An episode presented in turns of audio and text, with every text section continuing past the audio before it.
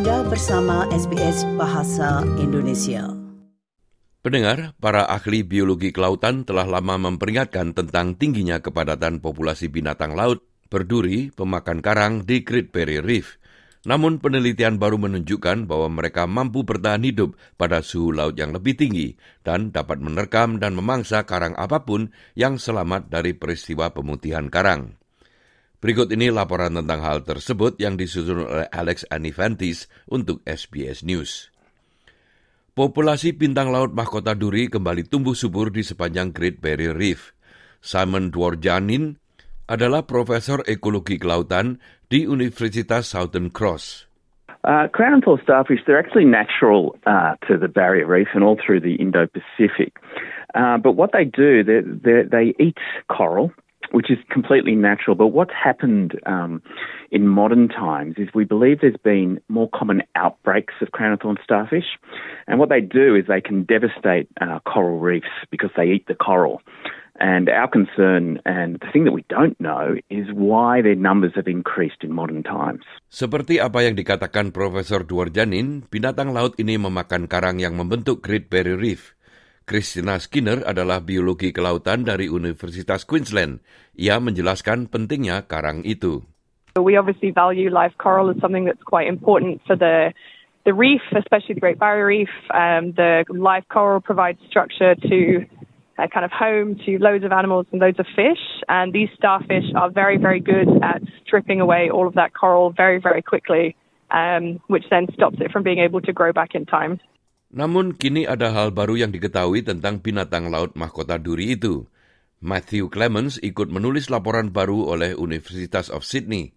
Laporan tersebut mengatakan para peneliti menemukan bahwa bentuk remaja bintang laut mahkota duri ini sangat tahan terhadap panas, yang memungkinkan mereka bertahan hidup bahkan melalui kenaikan suhu laut paling parah yang disebabkan oleh pemanasan global.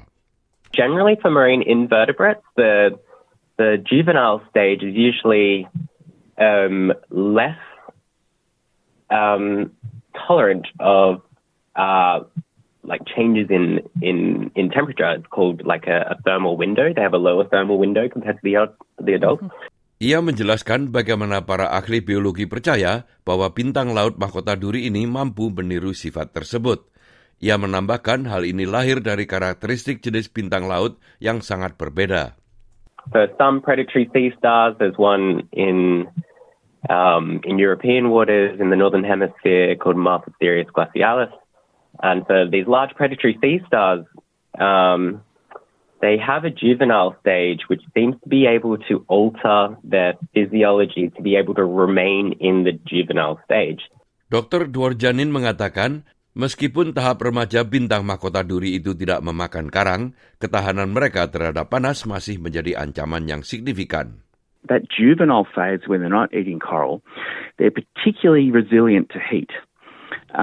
So more resilient than, for example, coral are. So coral, if you get warming, you get a heat wave of 1 to 3 degrees, something like that, they'll start bleaching and start dying. But these juvenile crown of thorns starfish seem very resilient to that level of heat, and that's a concern.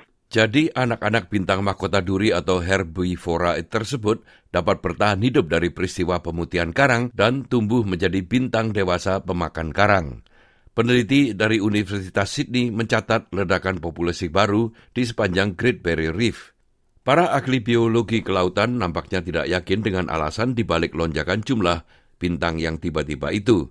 Dan seperti yang dijelaskan oleh Dr. Skinner dari Universitas Queensland, jika hal itu tidak ditangani, hal ini dapat menyebabkan masalah yang lebih besar. So some of the work that we're doing at the moment is we've got these kind of models that represent the Great Barrier Reef, and we're able to look at the difference between actually controlling these starfish by manually removing them and not doing anything at all. And we've found that when they are left unchecked, they will increase in numbers and take away much more live coral than if we actually go out and remove them and keep their numbers low. Dr. Skinner menjelaskan secara rinci bagaimana mereka mengurangi populasi bintang laut berduri. So at the moment, I think the best thing that we have managed to do is manually remove them. So there are teams of divers that go into the water and they'll inject these starfish with vinegar. so just household vinegar. And what that does is it will actually kill the starfish and it will hopefully stop them from then, you know, proliferating and eating all the live coral. Namun, seperti yang dijelaskan oleh Dr. Skinner, bintang laut mahkota duri masih tetap menjadi anggota yang berharga untuk ekosistem laut. I would highlight that they are natural. I mean, they're not invasive species, which I think a lot of people tend to misunderstand. So they are supposed to be there. They're supposed to be in the ecosystem.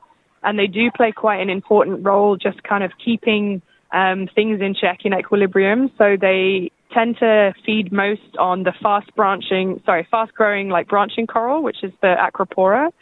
And it's actually quite good to keep that, to remove that sometimes just to allow the slow growing other corals to come through. But the problem at the moment is that they're kind of becoming really high in number and having these outbreaks, which is obviously not what we would normally see. Demikianlah tadi sebuah laporan yang disusun oleh Alex Anifantis untuk SBS News dan disampaikan oleh Ricky Kusumo. Sukai, berbagi, komentar. Ikuti SBS program Bahasa Indonesia di Facebook.